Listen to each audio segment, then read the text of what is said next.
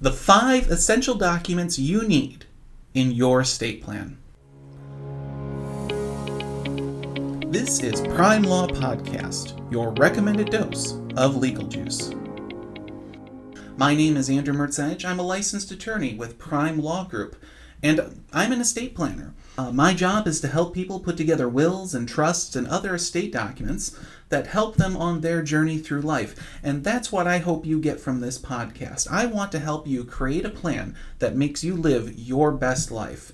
So, with that in mind, let's get into it. I'm going to be talking today about the five essential documents that you need in your estate plan. The first one you may have heard of. It's called the Last Will and Testament, or the Will. Now, there's a lot of mystique that comes around with wills that people don't know what they're for. You may have seen in the movies someone going into the lawyer's office, their very rich Uncle Pennybags has died, and they open up the document and they say, It is now time for the reading of the will. That never happens. It's many stories like that, but they're all Hollywood. What the will does, though, is it disposes of your property at death.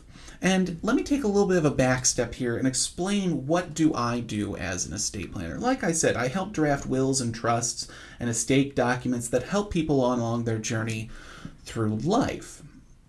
But as an estate planner, I'm pl- helping someone plan for that singular event in their life, which is, of course, their death. I'm helping to make sure that their property goes to who they want, make sure that they have, if they have significant assets, tax advantages, and I think most importantly, helping families through tough times. This is one of the hardest times and when someone passes away.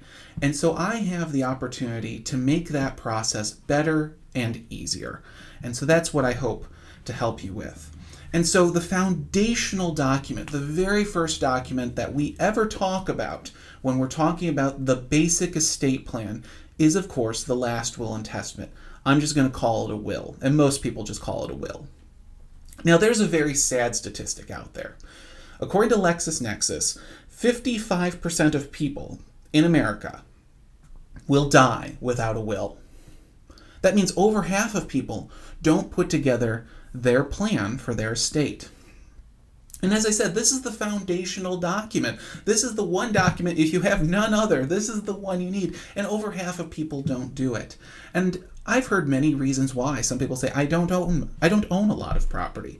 Some people say I don't care. I some people jokingly, but I think with some conviction say I'm never going to die so I don't need a will.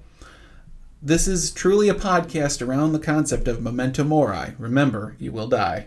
And be a part of that 45%, and let's hope we can reduce that over the years. But 55% of Americans will die without a will. And as I said, the will is the foundational document.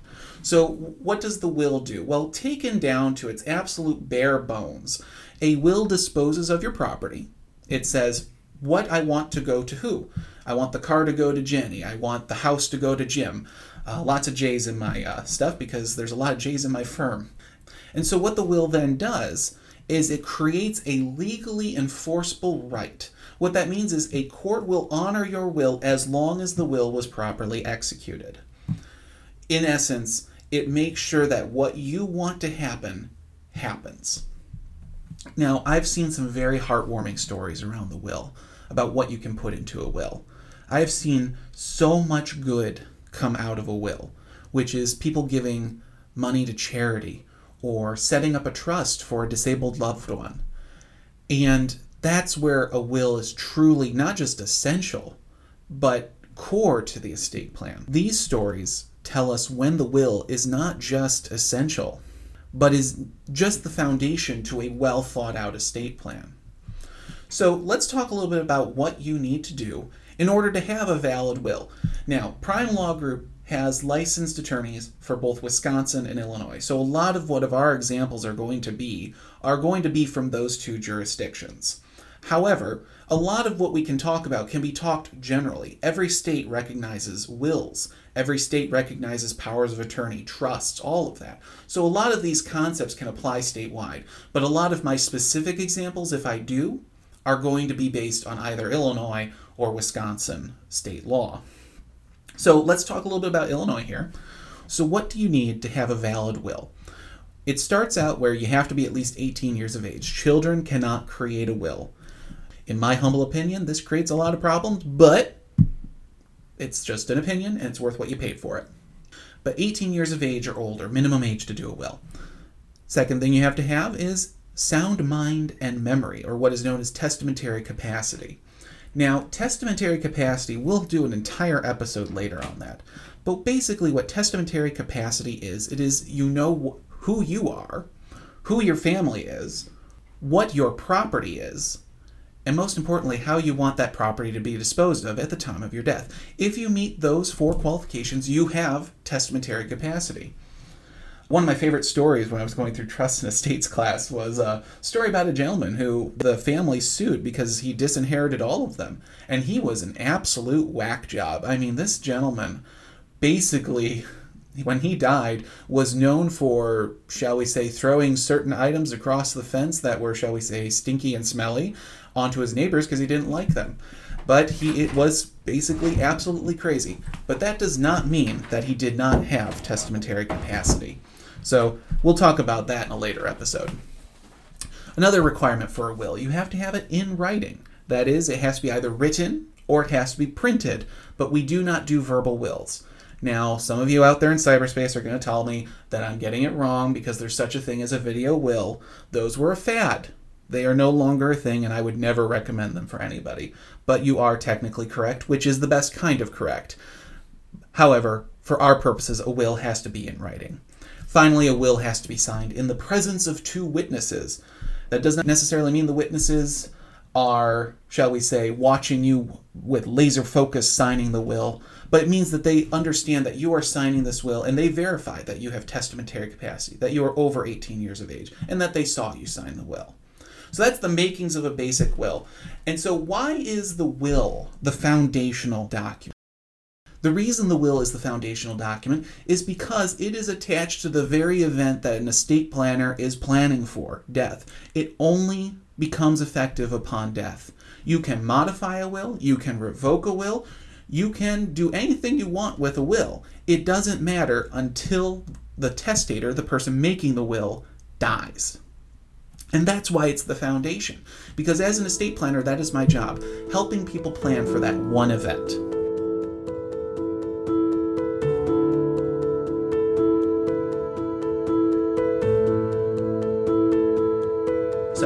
First document's the will. The second document, it's what's known as the power of attorney for healthcare. Now, we're stepping backwards along the line of documents, and each of these documents falls within a timeline of your estate plan. Again, we'll go more into this into later episodes. But the power of attorney for healthcare allows you to have someone else make decisions for you regarding healthcare. So, what happens if you don't have a power of attorney? Well, there are two things that could happen. First one is that you end up under what's called the surrogacy laws of your state. Basically, the legislature has passed a law, and that law says in the event that a person cannot make decisions for themselves and they haven't left any directions, these are the list of people in order that get to choose. Now, usually it starts off with the spouse, and then it moves to the kids, and then to the parents, and then up and down the line until we find someone. But what happens if you don't have anyone in your life? What happens if you no longer have a spouse or you never had a spouse? What if you're estranged from your kids? What if you're estranged from your parents? What if one of those people on that list of priority is someone you don't want making healthcare decisions for you if you can't make them yourself? That's what this document allows you to do. You get to choose who makes those decisions for you. It empowers you to be able to have someone you trust make the decisions for you. Now, Illinois also allows you to put caveats that change how this relationship works. So, what you can say is, I'm willing to trust you, but I don't want you making healthcare decisions for me unless I'm unable to do so. The power of attorney, you can do that. The same thing goes where if you have a relationship where you're like, I trust you, I don't want you to make decisions, but you probably should have access to my medical records, we can allow that too there are a few formalities, not as many as that go with with the will, but there are a few formalities and statutory disclosures that are included with some of the forms you see online. Here's what I'm going to tell you. All the forms that I'm talking about today, all the documents, you can find them online. The problem with using online documents is you have the form without the substance. Having an experienced estate planner means that we know how these documents work together to form an estate plan. It's not just having these documents. That's a great start, but it shouldn't be the end. Continuing on. So, we've talked about the power of attorney for healthcare, we've talked about the will. Let's talk about the power of attorney for property, or what's also known as the durable power of attorney for property. Now, I have a warning for all of you. The power of attorney for property should only be granted to someone who you trust more than your lifelong friend, more than your spouse, more than your closest personal confidant. It could even be your closest personal confidant, but you have to trust them. Let's talk about the power of attorney property. First of all, what does it do? So I talked about how with the healthcare POA, it allows someone to make decisions for healthcare. Well, Power of attorney for property allows someone to manage your property. For instance, say there's a medical bill and you're in a coma, they can pay the bill for you. Say someone is elderly and they have the signs of dementia, they want to uh, do this power of attorney for property. It allows that person to sell the home or to make changes to the home that would allow that person to be at home longer. That's what it allows you to do, and that's the great empowering part of the power of attorney for property. It also allows you to avoid a process called guardianship. Now, again, guardianships are going to be a completely different episode, but the basics of our guardianship are someone steps into your shoes. They they say to the court, and it is a court process. They say to the court that you are unable to make any decisions on your behalf. And not only should you not be making decisions, the person petitioning to become your guardian should be allowed to make decisions for you even overruling you. And that's one of the cool things about these powers of attorney for property and healthcare. They allow you to always make your decisions. You can overrule your agent so long as you have the capacity to do so. But the one thing to keep in mind, though, is that if a guardianship is established, you lose that autonomy, you lose that control. So it's best to pick the person you want to do it rather than going through the surrogacy laws, rather than going through the court process. Have these documents in place. Now, here's my warning to you power of attorney for property is a license to steal. No bank is going to question a power of attorney so long as on its face it is valid. No investment company is going to tell an agent no if they don't have any reason to doubt what is going on with the power of attorney. I had a client who had severe dementia. She was finally going into a nursing home, and I had drafted her estate plan. And part of it included a power of attorney for property, where her niece was her power of attorney. They had always had a close relationship. It really was heartfelt. In fact, many times the niece, keeping attorney client privilege and confidentiality, would try to call and say, I just want to check in. Have you finished that? And I'm like, Well, I can't tell you. But truly, they had a wonderful relationship when we were doing the estate plan. The person, the client was declared incompetent, and the next thing I know, I'm getting a call from the bank saying that she's run out of funds. And I'm like, what happened? Well, the niece decided that her aunt really wanted to go to Costa Rica. Really did. So much so that aunt was willing to pay not only for herself to go to Costa Rica, but also her niece, her husband, and their three kids to go to Costa Rica. All expenses paid, flights paid. How generous, you would say. Then there was a receipt for an Uber driving the aunt back home to the nursing home on the day the plane left with the remaining family. That's what you have to look out for with a power of attorney. Now, I'm not saying that this is the norm. I am not saying that this is in any way the most common, but elder abuse, elder financial abuse, is more common than we like to recognize in our society. And it's something that we'll devote a few episodes to, but watch out for it. Returning to the positive, though, if you truly trust someone, imagine what it, what it would mean if you could transition seamlessly, if you somehow are unable to make decisions. The person you trust takes and manages your state with the love and the care that you deserve. That's one of the wonderful things I get to see every day when I do these documents because I see someone who has said, I am taking the necessary steps to protect myself and my assets. It really is empowering.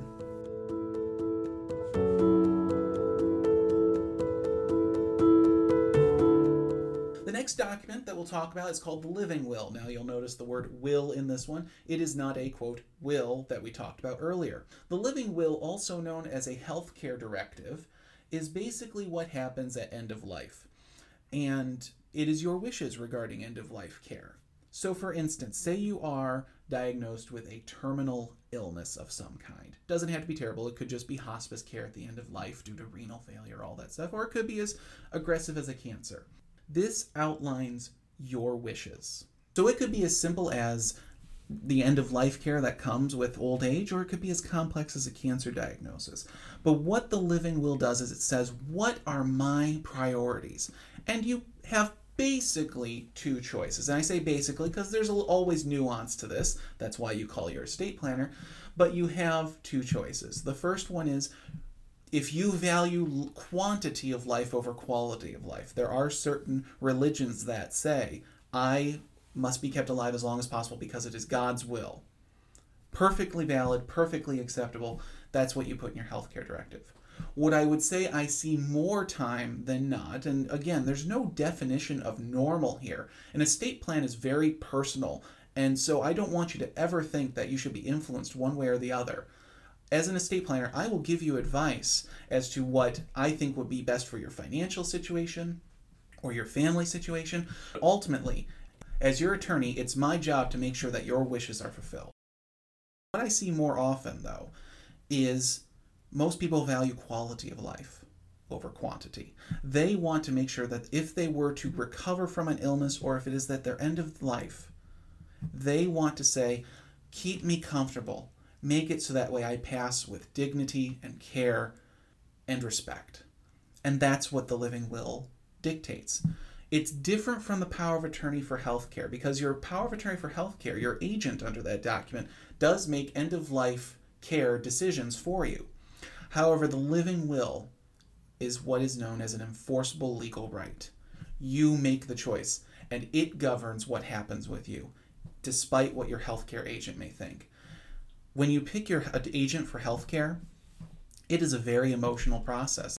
When we go through it, we're picking someone who may be our child, our spouse, someone we know very well, who knows us very well. But saying goodbye is really hard. That's what the living will does. It makes that easier for you and for your loved ones. The final document we're going to talk about on this episode is the appointment of agent for disposition of remains. Now, if there's one document, I say that these are the five essential documents that you need.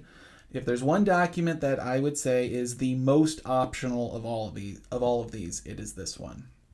Because the best thing you can do is to talk to your loved ones about what you want regarding after you pass away.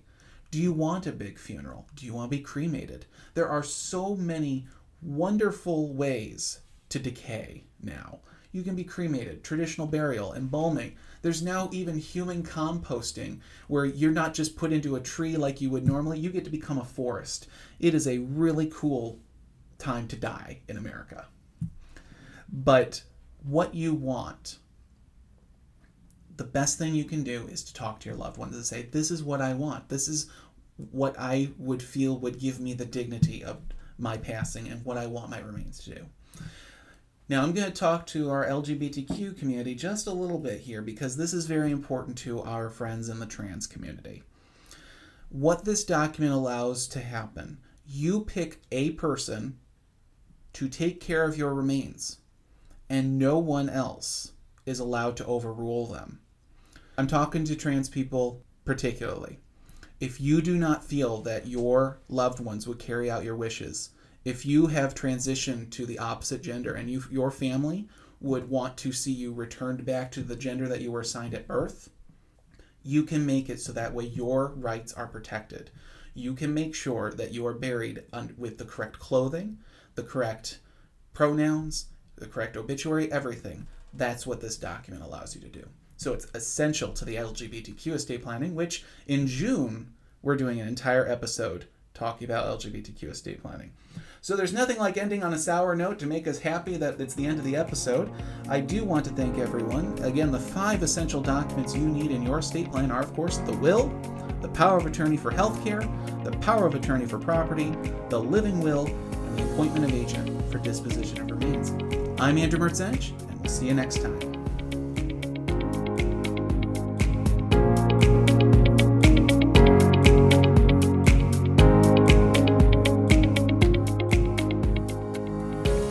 Congratulations, you've reached the disclaimer. This podcast is a production of Prime Law Group LLC, who are attorneys licensed only in the state of Illinois. The primary purpose of this podcast is educational in nature and does not constitute legal advice of any kind. While we love that you are a devout listener, please note that no attorney client relationship is created by listening to or acting upon anything you hear from this podcast. The views expressed by guests on the show are their own, and their appearance on the program does not imply any endorsement of them or any entity they represent. For more information, go to www.primelawgroup.com.